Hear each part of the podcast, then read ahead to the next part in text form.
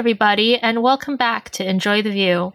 I'm Tessa, and today we have Ben Hong, Ari Clark, guest panelist Vikas Ashoka, and special guest Henry Zhu.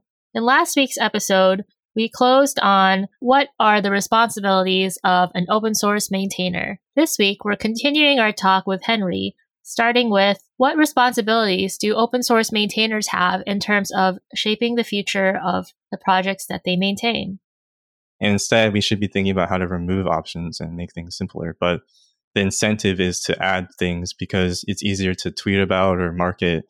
And spending the time to think of an actually better solution that's like simpler takes a long time that doesn't have output.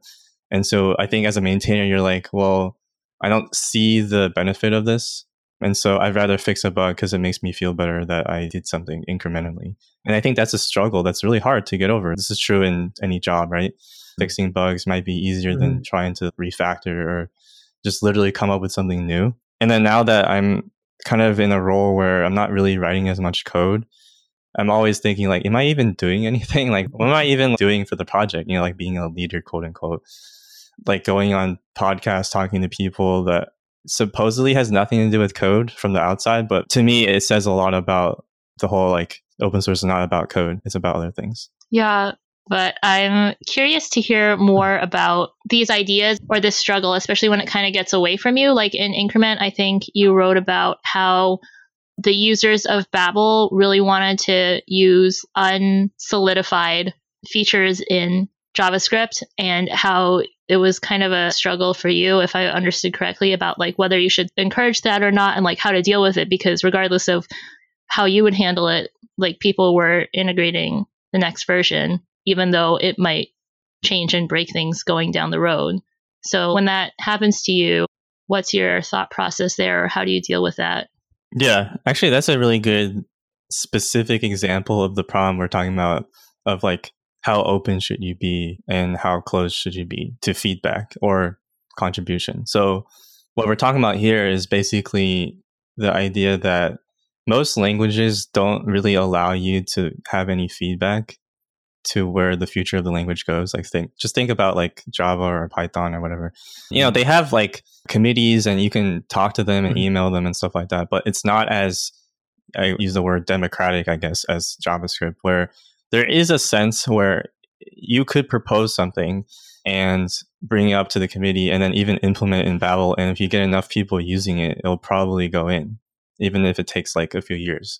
But that's a lot more, I guess, possible than other languages where you might not even think that's an option. And I think most people don't think that, but one of my, I guess, goals with Babel as a really high level is helping people understand that you can have an impact on the language that you use and mm-hmm. also the tooling that you use instead of just using it and just, you know, we talk about the ivory tower a lot, but it's handed down from the TC39 gods or something. It's like, no, they're just regular developers too. I've been to some meetings. I'm just a developer as well. And most of the time, I have no idea what's going on. So that's another admission that you don't have to know exactly what's going on to make those contributions. I guess I'm hoping that because we have this tool that allows you to use proposals before they come out, new syntax, I think that's a good thing. But you can see the bad side is like, well, what if the extreme opposite would be that everyone has their own proposal. They don't even ask anyone. They make their own plugins. And then JavaScript becomes this monster of you go on GitHub and there's just all this syntax. You have no idea what's going on. That's the fear that mm-hmm. people have, right? Of allowing anyone to say whatever they want. Because most people just don't know how to write a programming language, like literally how to add new features. And you could say that's gatekeeping, right? Be like, well, who are you to say who's allowed to do it? And that's the whole point. We want people to contribute, just like we want people to tweet, we want people to make comments. But at some point, you need some kind of barrier.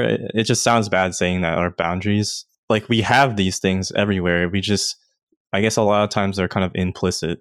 I mean, maybe making them implicit is a good thing, but we just don't like the idea of doing that. And it's a hard decision to draw a line for any of this stuff. We talk about like borders for countries or membership, right? Or citizenship. Like these are all things that are like, well, I think that's what I mean by assumptions. Like we all want as many people as possible to do that. But if you thought about mm-hmm. the idea of design by committee and you have like a thousand people trying to make a language, it probably won't work really well.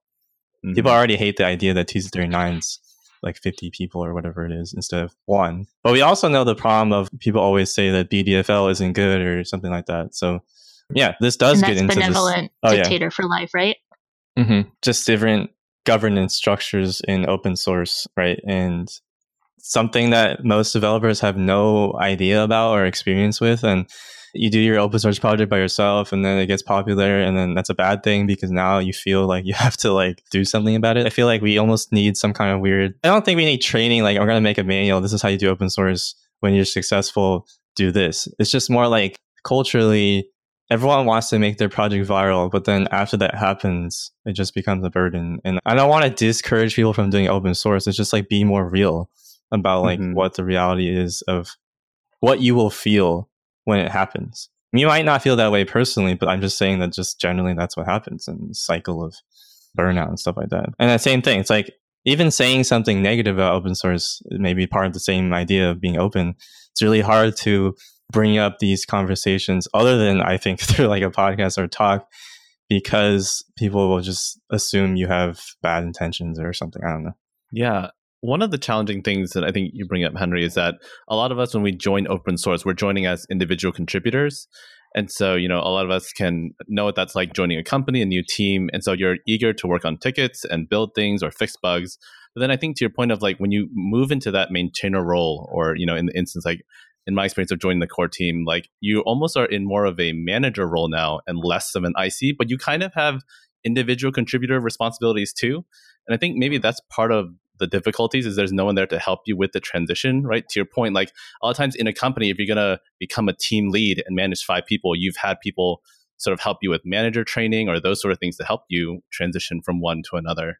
I'm wondering if you found any resources or processes you went through to help you transition? Because my background's in psychology, so it was a little bit easier for me to make that transition from more of an individual contributor to more like managerial. But yeah, I'd be curious if you have any thoughts on that. Yeah, I've never had any formal training in any of this, so I think that's one of those things where you have a lot of self doubt, where you're like, "Am I doing a good job?" how do you evaluate yourself? And are your peers even going to do that? Like other maintainers you don't have a boss telling you. And i think that those things are things we normally don't want anyway. We don't want a boss telling us what to do and those things right? We don't want to go to trainings that sometimes are not even helpful at all right? A lot of us would like to say that the experience that we have by doing it is a mm-hmm. lot more helpful than like watching some videos or listening to some talk sort of true i think you definitely need both i don't want to say like oh i did a good job the project still exists. So I guess I had some part to do with that, right? I don't think anyone can really say, oh, you did a good job or not. Like, there's no book you can read or other people to follow. You're on your own project. Every project is different. And I think that's hard. I think maybe one thing I'm thinking about a lot too is just we really need certainty.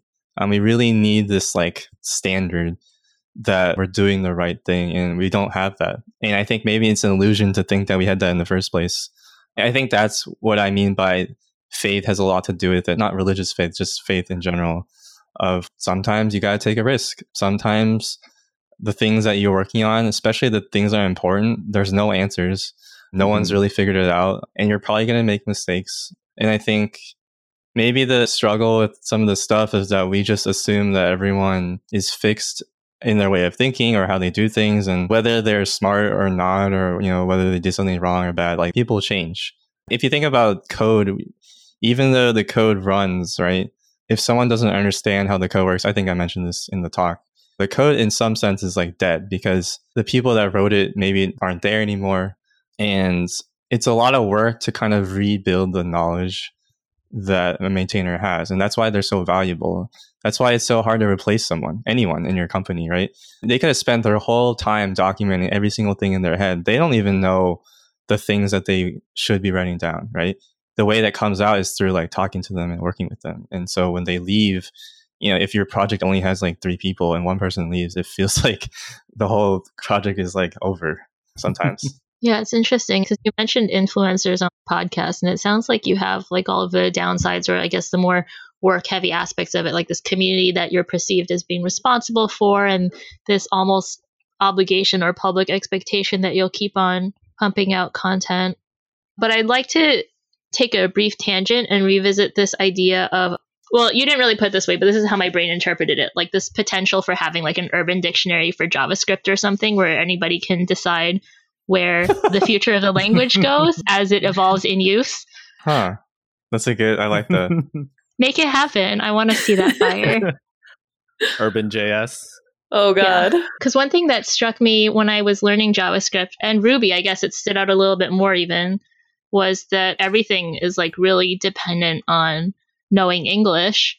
And a few weeks ago, you tweeted an experiment about aliasing variable names and things to other languages. So I'm curious when you have ideas like that that don't really fit into maybe what people see as your main responsibility, like Babel or something, how do you find the time or how do you fit that in? Like, is it an internal struggle to justify doing those things for yourself? Yeah, I would put it that way because even if you're paid, I guess, if you're not at a company, like we said, no one's telling me what to do. There's an internal fear of people saying, Why are you spending your time doing this? But I don't know if anyone would actually do that. And of course, if I actually did something bad, yeah, it'd be good if someone told me.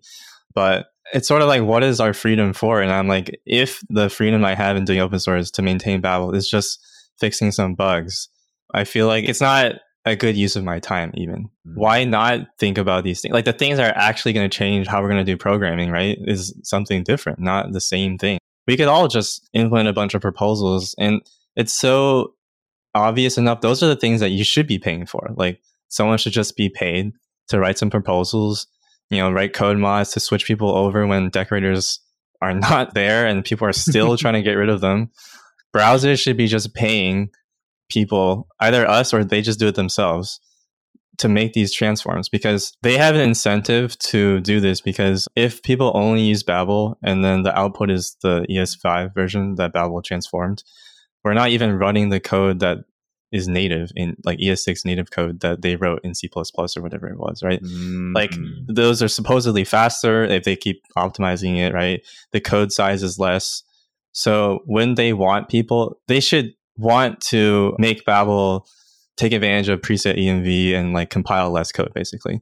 But that's not happening. And so if you think about it, we have no incentive to do any of this stuff. I was just thinking about it, it's like why are we doing this? And it's like just because we want to and there's i guess goodwill that is like dying in people's minds maybe. I don't know. It's a cynical way of thinking about it. But yeah in terms of the side project thing it's like i'm trying to i guess give myself the freedom to think differently because culturally we came up with this definition maintainer that if you think of maintainer it just means fix bugs make releases right? And i guess maybe one way of combating that is just instead of saying that code isn't all there is i should just do it myself. And so it's hard to do that because it sort of needs some encouragement from other people like hey this is a good thing. I like that you're doing this that's where like internal motivation external motivation go hand in hand where it's like you might have a lot of conviction that this is the right thing to do, but if you see that no one cares, you're still going to feel like not good about it. Even though you shouldn't be doing things for people's validation, like it's good to have a community of accountability and friends to help you, right? In anything, honestly, right? Yeah. How do you balance accountability as opposed to, you know, your own ability to determine what's right or what you want to be doing next? Because I feel like it's really easy for those lines to get blurred and either yeah. internalize what everybody else wants you to do or just be like i'm not going to listen to anybody. I'm always right you know? So how do you find that balance? I don't think i found it so i'll just say that. Um, you know what's funny is i say that and other people are like wow you totally look like you have and i was like it's so weird because internally i don't feel that way. And i don't know if that's good or bad it's just like how I see myself, I guess. Yeah, I think it is easy. Our culture somehow is very individualistic, but then also group oriented at the same time in different ways, right? Like the way we think about like our choices, like we're the whole free, rational choice people. Yeah, like I am myself and, and I can do whatever I want. But then just think about the current time, like a pandemic and the choices we make affect other people. And this is an obvious thing that I guess not everyone thinks is obvious. But I know it's hard to think that at the same time, I should have the freedom to choose things, but I should take into account how people feel. And even if you don't know how they feel, it's just like how that affects other people. And I think it's a hard decision now because it feels like almost every decision you make can be a negative thing. Like even the idea of buying something from a big company, and you're like, oh, that is a bad thing. Something recently is taking money from companies. It's funny if you think about taking donations. If you don't actually do this, it never crossed my mind. I was like, well, who is that coming from? You just think like, oh, I just accept it from anyone. And then you're like, well, what if someone gives you money that you don't like? You have to figure out are you going to reject it or not. Obviously, if there's like a legal activity, you can't. But you don't like this company or other people don't like this company. It's just a hard thing to think about versus maybe at the end you should just stop doing all this and just go to a company and get a salary. But even that it's like well the company that i work at are they always doing the right thing? And it's like i don't know we have this sort of purity type of culture too where it's like everything has to be perfect i guess. But right now yeah it is true that like almost everything we do can be harmful but we have to make decisions. And i guess accept that there will be consequences but yeah i think it's really easy that line of thinking to turn into I don't want to do anything. I'm just going to sit in my room, sort of thing. Even if you have the privilege of doing that, but yeah. You know, something this conversation is like bringing up for me, thinking of funding and this onus on you, the maintainer, what the maintainer's role is, and institutions is. I think I heard you and Nadia talking about this on your podcast, but I'm curious how you think of this dichotomy between like you are this group oriented activity working in open source, but also this individualism of you know having a Henry Zhu brand, right? And like yep. some model that I thought was really interesting that Nadia brought up in the conversation I heard was should maintainers and as a result should GitHub and other organizations promote more of a creator focused culture, right? So like should there be a Henry Zhu brand where Henry Zhu is sponsored, kind of like Twitch streamers or YouTube artists or even like folks who make tutorials for stuff like Babel. I think this is something that she was trying to get at at the end of her book. I think in the podcast she was mentioning that in some ways this has already happened in all the other places, right? Like streaming and YouTube and stuff. We call them creators. But then in open source, maybe we have this good and bad, the whole meritocracy thing and like the whole code is what matters. So why do you care about the person behind it? And I think that's good in the sense of it doesn't emphasize people and it shows that it's a group effort. The bad thing, in some sense, in terms of funding, would be that, well, the more you make it about the group, the more it feels like no one knows who you are. And I think one of the reasons why sponsorship works is because of the fact that parasocial thing makes it look like you know them really well, right? Mm-hmm. You see their face, you hear them all the time. If you give a talk every once in a while, like some people are kind of well known, with a YouTube channel, like they're always talking every week or day or something. And there's a community that is built around this person. And you could call it a cult or something, but I guess in some sense that's good. I think we all have this weird reaction to that, right? We talk about hero worship and stuff like that all the time. And it will just naturally happen, I guess. And so how do we kind of balance those two things? We're like, how can we make sure that we know that these individuals are distinct people and they have different views on things and have their own stories that are very personal that maybe some of them should be out there and at the same time it's a group thing so i think one problem that we have now is like well i'm able to fund myself for babel full time at this point and that's still a struggle but I'm doing this with other people. And if I want to be individualistic, then yeah, I don't need to care about how much money they're making or if they're going to stick around. But like the only reason why I can do this is because of these other people, not just because of the code, but even mentally and just emotionally, right? We get to help each other out in that way. And so I have an incentive and I want to help them. And it's hard, like that social capital doesn't really transfer, I think. Like if I tweeted, hey, you should sponsor Nicolo or Brian, other people on our team, it doesn't mean anyone's going to actually do that. I don't even tweet it by myself because I know that just because someone saw that, they're not going to pay money just to sponsor you. I don't feel like I want to advertise that, I guess, because if they only did it because they saw that, they're probably going to not donate in the future anyway. Like they're going to stop pretty soon.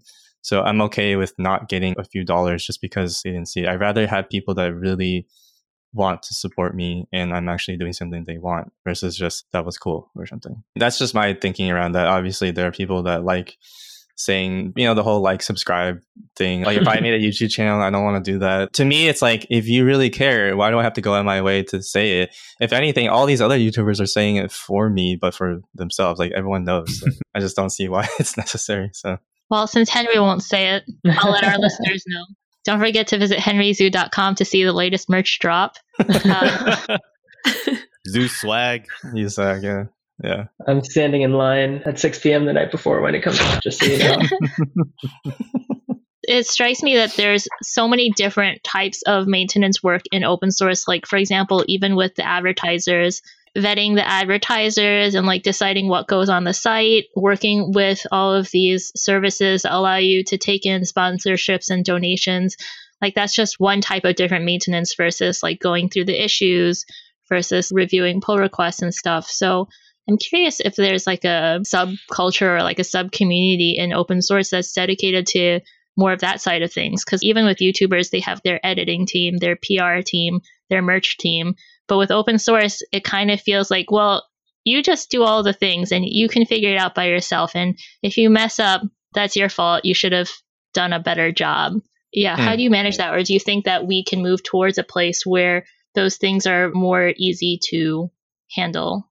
Yeah, I guess the idea of roles could be helpful.